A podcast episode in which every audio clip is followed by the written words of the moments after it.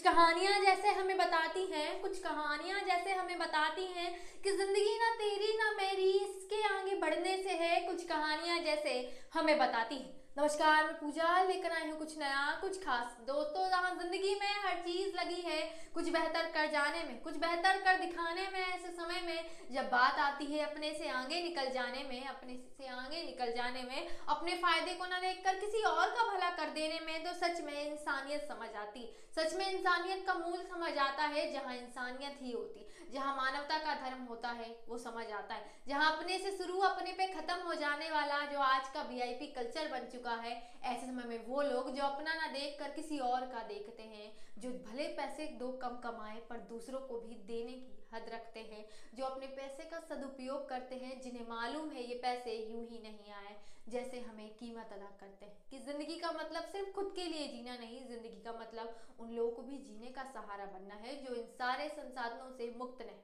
जो सारे संसाधनों से मुक्त हैं, जिन्हें किसी प्रकार का कोई लाभ, कोई साधन, कोई भी संसाधन कुछ भी नहीं है। लेकिन उसके बावजूद वो ज़िंदगी को जी रहे उनकी हेल्प करना कितनी बड़ी सही चीज़, क्योंकि धन होने के बाद भी अगर उसका सही सदुपयोग ना किया जाए तो वो केवल और केवल तिजोरी में रखे जंग से लग जाते हैं। जिस प्रकार दिमाग न चलने पर मस्तिष्क जंग खा जाता है, पानी एक जगह रहने पर गंध देने लगता है, उसी प्रकार चीज़ों का, भले वो धन हो या बुद्धि या ज्ञान सही उपयोग ना करने पर उसका एक भयंकर रूप बन जाता है। इसलिए ज़रूरी है उसका सही सदुपयोग करना और बंद दरवाजों के बीच भी एक किरण की रोशनी रखना